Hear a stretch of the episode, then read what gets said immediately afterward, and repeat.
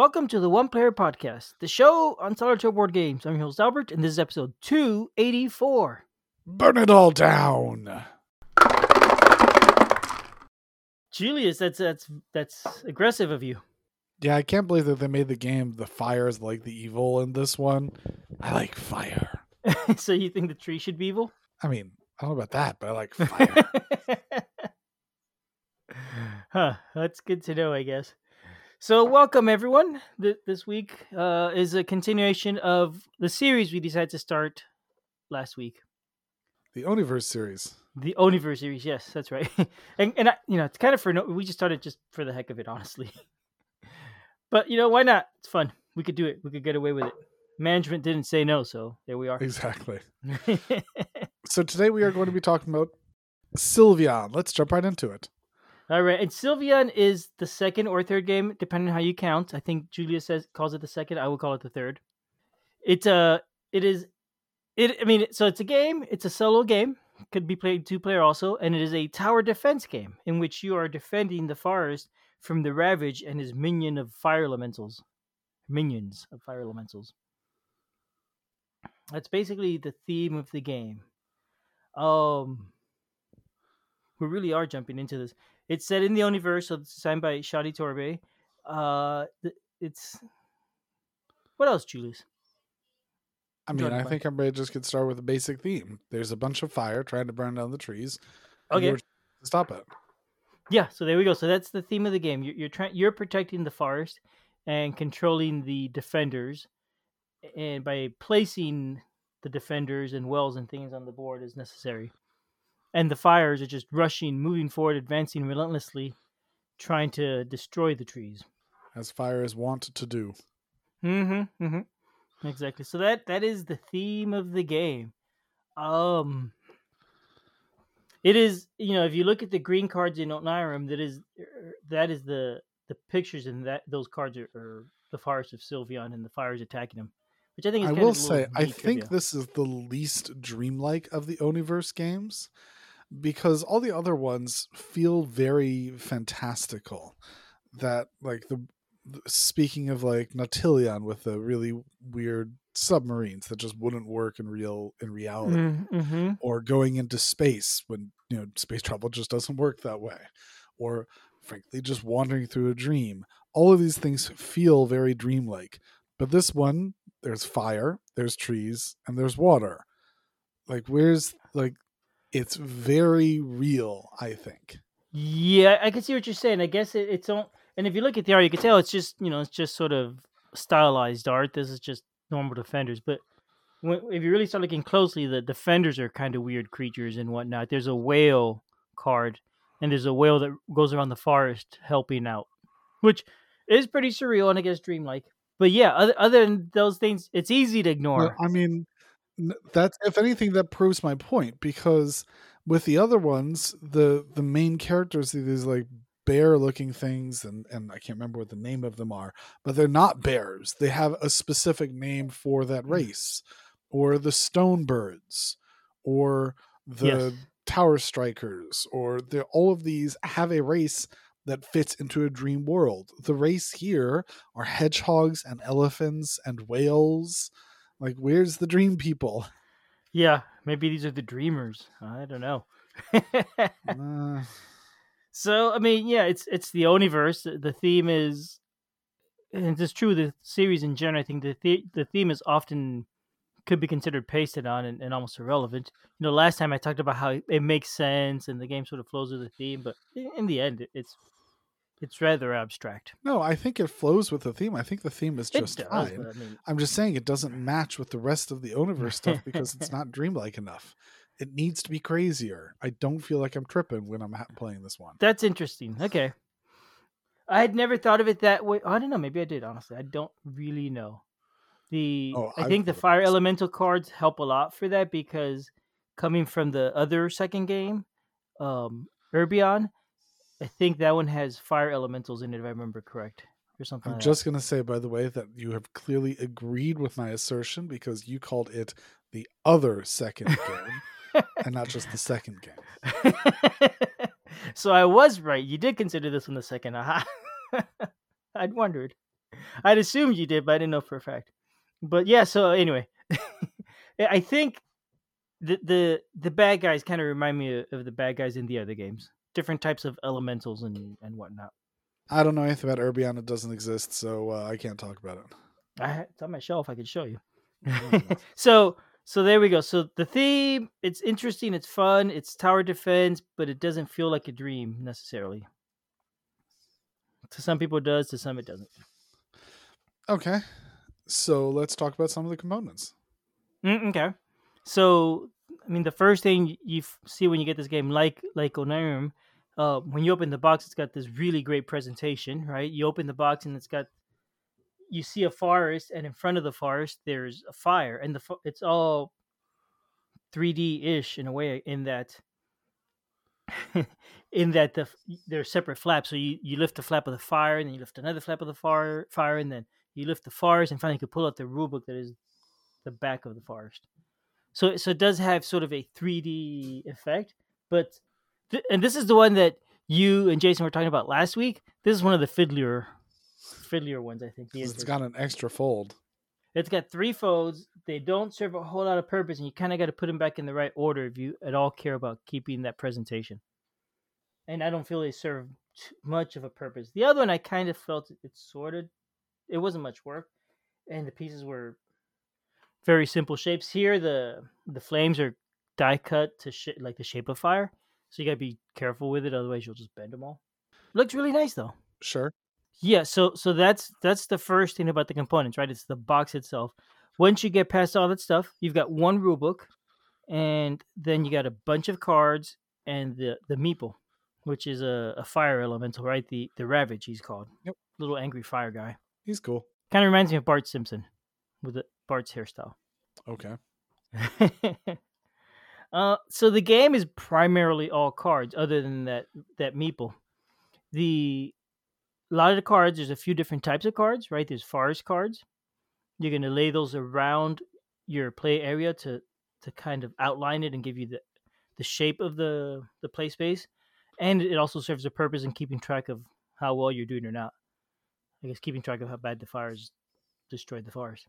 Then there's cards that you could play for your character for your side, the forest defenders, and then there's the far the cards for the enemy. That's basic game. Besides that, there's a few other. There's a couple expansions which just add cards to one deck or the other. I think, and I think that's about it for the components. Like Onirim, a ton of cards. I think it's just as many cards. Whatever the number was last week, I think it's the same number this time. 150 or something, 200. I don't remember. 64 and 64 and 16. So something like that. Really, that so, it? five-ish. 64, 64. It's not And then- Albert. Well, yeah. Sure feels like just as many cards. And then 32 expansion cards, I guess. Oh yeah, there's more. So, Eh, there we go. Math is not my strong suit. That's what my friends are for. go. so, I mean, that's the components. I like the art and all the stuff. It It's the same artist as Onirim, the same artist throughout the series, um, Elise Plessis. The I don't know that I like the art in this as much, but it looks nice. I like the backs of the the Ravage cards.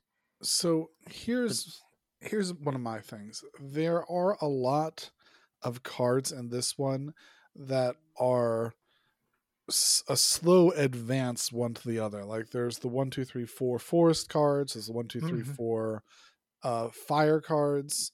Uh, there's there's the one, two, three, four forest cards, and each of them sort of has elements that advance a little bit one over the other.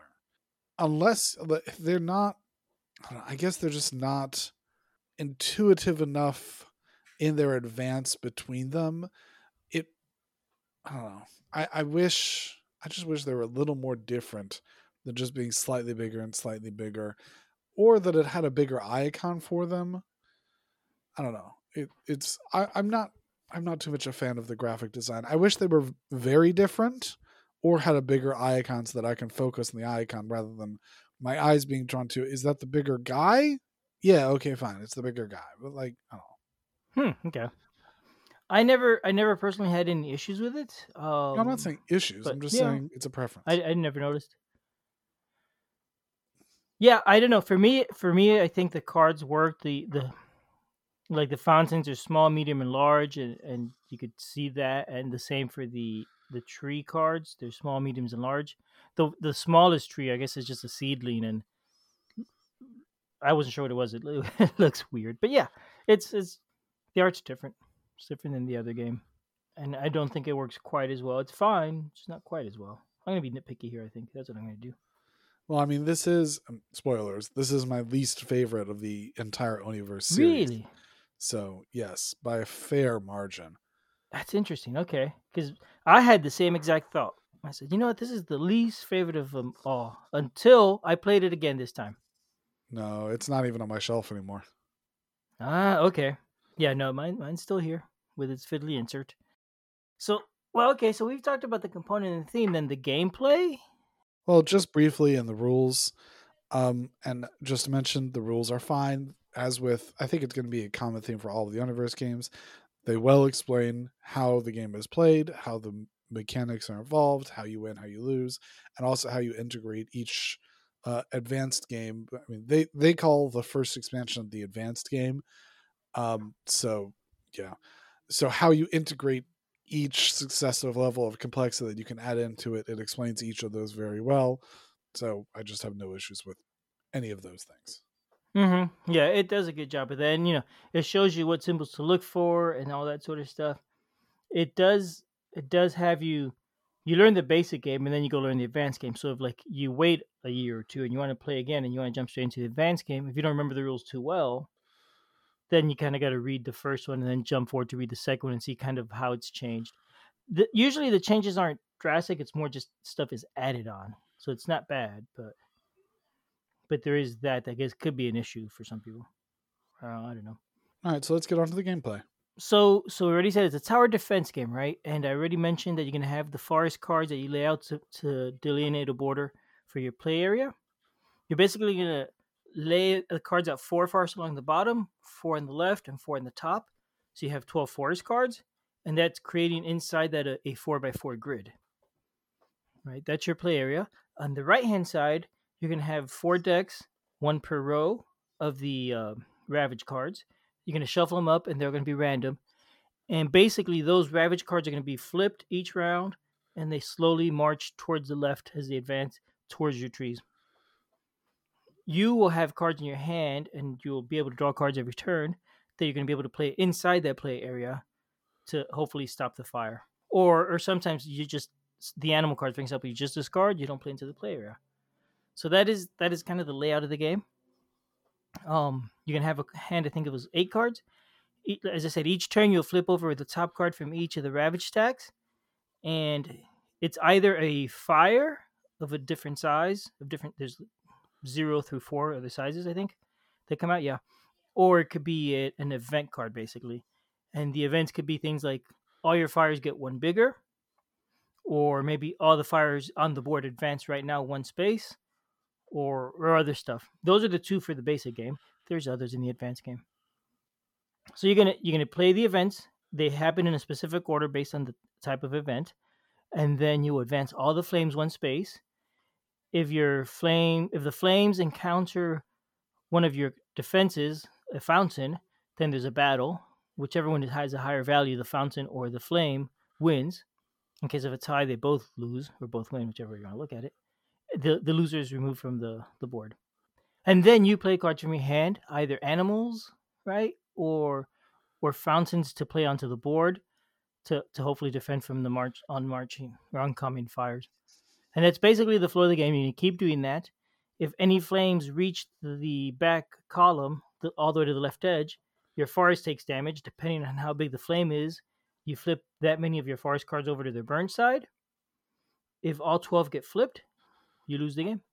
If not, you keep playing until there's no more fire cards in the Ravage decks, and you have a final round where everything advances as far as it can, and the game ends.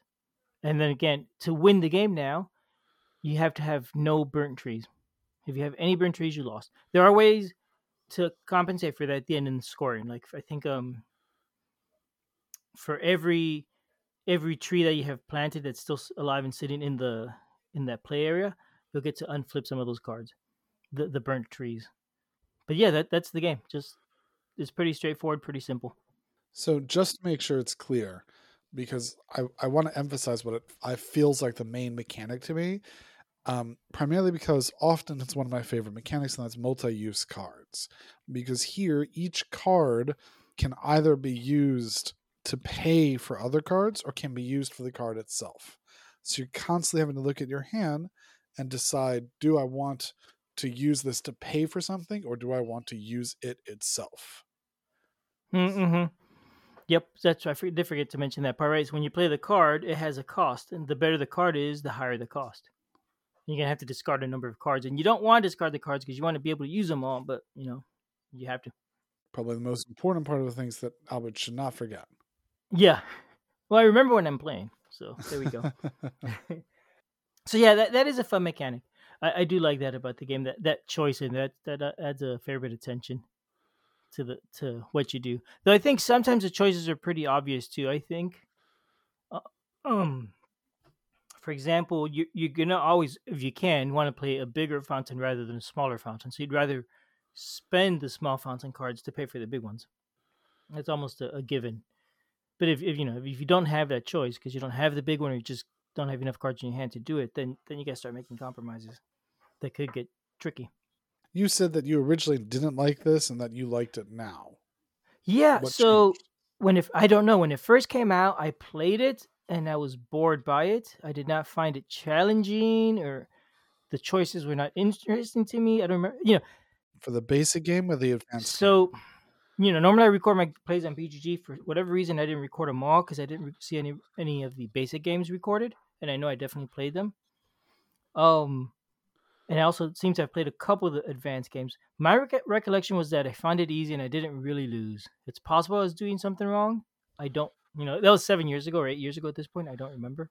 And to be clear, but when you're doing the advanced game, there's the extra mobilization phase yes. where you have to draft out your deck in advance. So it essentially doubles the play time and makes a whole game before the game starts. Yes. And I do remember specifically hating that part of it and, and finding it long and tedious that time around.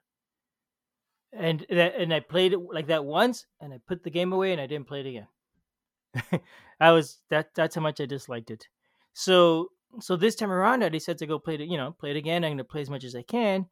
And I didn't you know, I lost my first game, so I guess it wasn't as easy as the last time. And I found it more interesting. And when I played the advanced game and I went through that drafting phase, it went pretty quick. I was surprised how quick it went, and it, it did not feel boring. As a matter of fact, it's just super fast. So S- super. I'm thinking fast? I did it compared to before. Yeah, you know, it was a few minutes, but not, last time it just felt like it dragged on for a long time. And by the time I was done with it, I was just I felt done. So I'm guessing okay. I must have done something wrong the first time around. I mean, it's a relatively simple draft. Reveal mm-hmm. four cards, pick uh, or reveal, yeah, reveal sets of four recruitment columns, pick a column, and desert a column, and keep going. Mm-hmm. Yeah, so, I I know. I I've you know seven or is eight years ago, so who knows, right? I I could come up with uh, theories on what I didn't like or whatever, but I, I have no idea. But I I know I didn't like it at all. I, and I, I remember like specifically. The, I did not like the drafting part of it because it feels. It, I I just don't like that part of it, it doesn't feel like there's enough involvement in it. It feels like I'm setting up a deck and I don't know, I just didn't enjoy the the variety of it, the abilities in it. It wasn't the way I wanted mm-hmm. to set I wasn't it wasn't a card game that I enjoyed setting up. And I didn't enjoy the basic one because it it felt I don't know, it all felt restricted. It felt like I didn't I, I don't know. I I did not enjoy the decision making that was going into it because yeah you come you made a mention of it already once before. You play the biggest one and if you can't you work with what you got but most often play the biggest one you can and that's just how you do the main round even once you have advanced. It's often look at whatever has the biggest effect and just just do it. Mm-hmm. it, it didn't seem like an enjoyable thing to be running through. I felt like both of them dragged especially the beginning dragged yeah, it, it does start off kind of slow, I guess. The drafting, I didn't, I didn't find it exciting making the choices per, or anything like that. Um, again, often the choice feels pretty obvious. I don't know if that's true though. I think that might just be lack of experience. I think the more you play, that then you you're more careful about which cards you're going to choose to keep or discard because right each each round you're playing four cards out. You're choosing one of the columns, one of the four basically, and drafting that. Then you will add four more, randomly pick a car a column to remove, and then again add four and now make a choice. So it goes add four, make a choice, add four, remove a column. Then repeat again. Add four, make a choice, add four, remove a column. So the columns start getting bigger and the choices do somewhat become interesting, but again, often it's just a matter of picking the best column. It gets tricky when there's both good cards and bad cards in a column. Like if there's one of those big four fountains in there and I really want it, but there's some of the bad cards. Like, oh, I don't know. Do I really want that? Or, or I mean, yeah, you cards? for sure. I mean, you for sure want the bad cards because again, the game is multi-use cards. Even a bad card is fodder to put a good card out. So hmm, it doesn't matter at that point time. It's just a card in your deck. I don't remember that's how the bad cards work. I avoided them completely when I played, so and it might be that I think you discarded it and you didn't replace it or something like that. So you just have fewer cards in your hand. Could be. Yeah, I think that's what it was. Could but be, but be uh, different cards when we say bad cards. Oh, I don't remember what they are. There's some bad cards from the advanced game, but the what I enjoyed about it was the flow.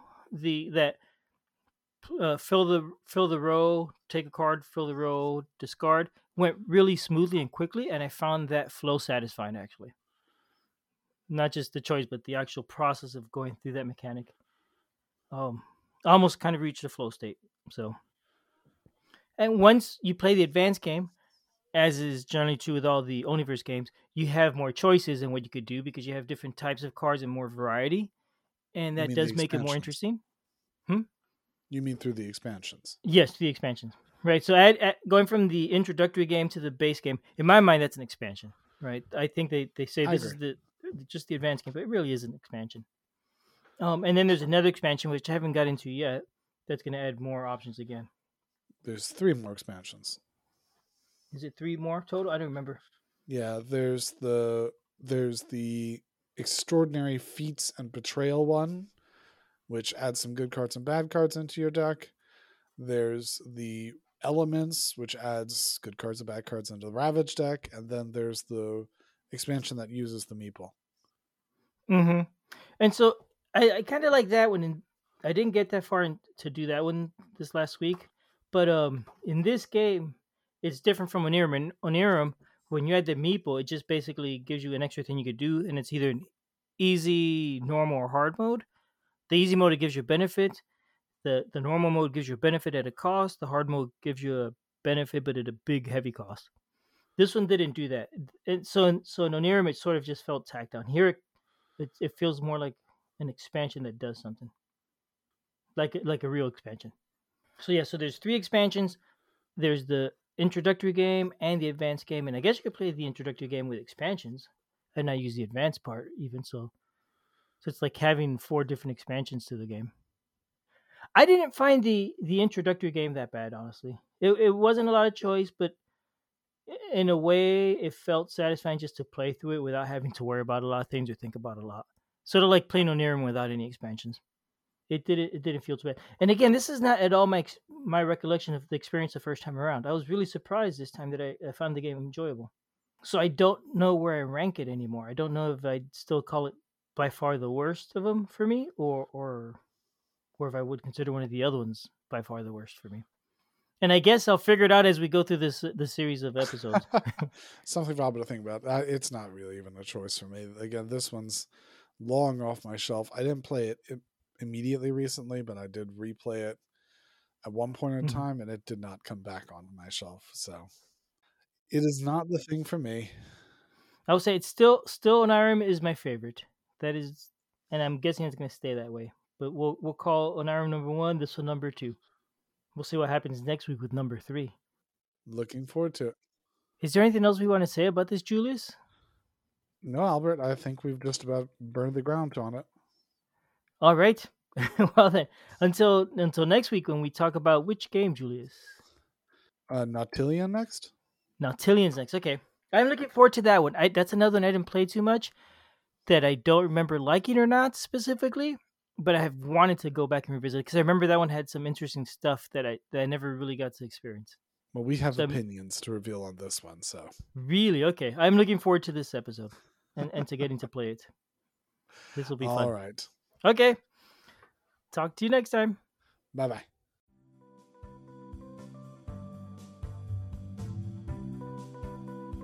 Thanks for listening. We love feedback, so we love hearing from you. You can reach me at julius at oneplayerpodcast.com or JLBird on BGG, and Albert can be reached at albert at oneplayerpodcast.com or Fractalute on BGG. Our website is oneplayerpodcast.com with the number one, and we're also on Twitter at oneplayerpodcast. The intro music is copyright Angus, can be found at jamendo.com. The transition music is copyright by Dan Elduce Pancaldi, whose page is at donpancaldi.com.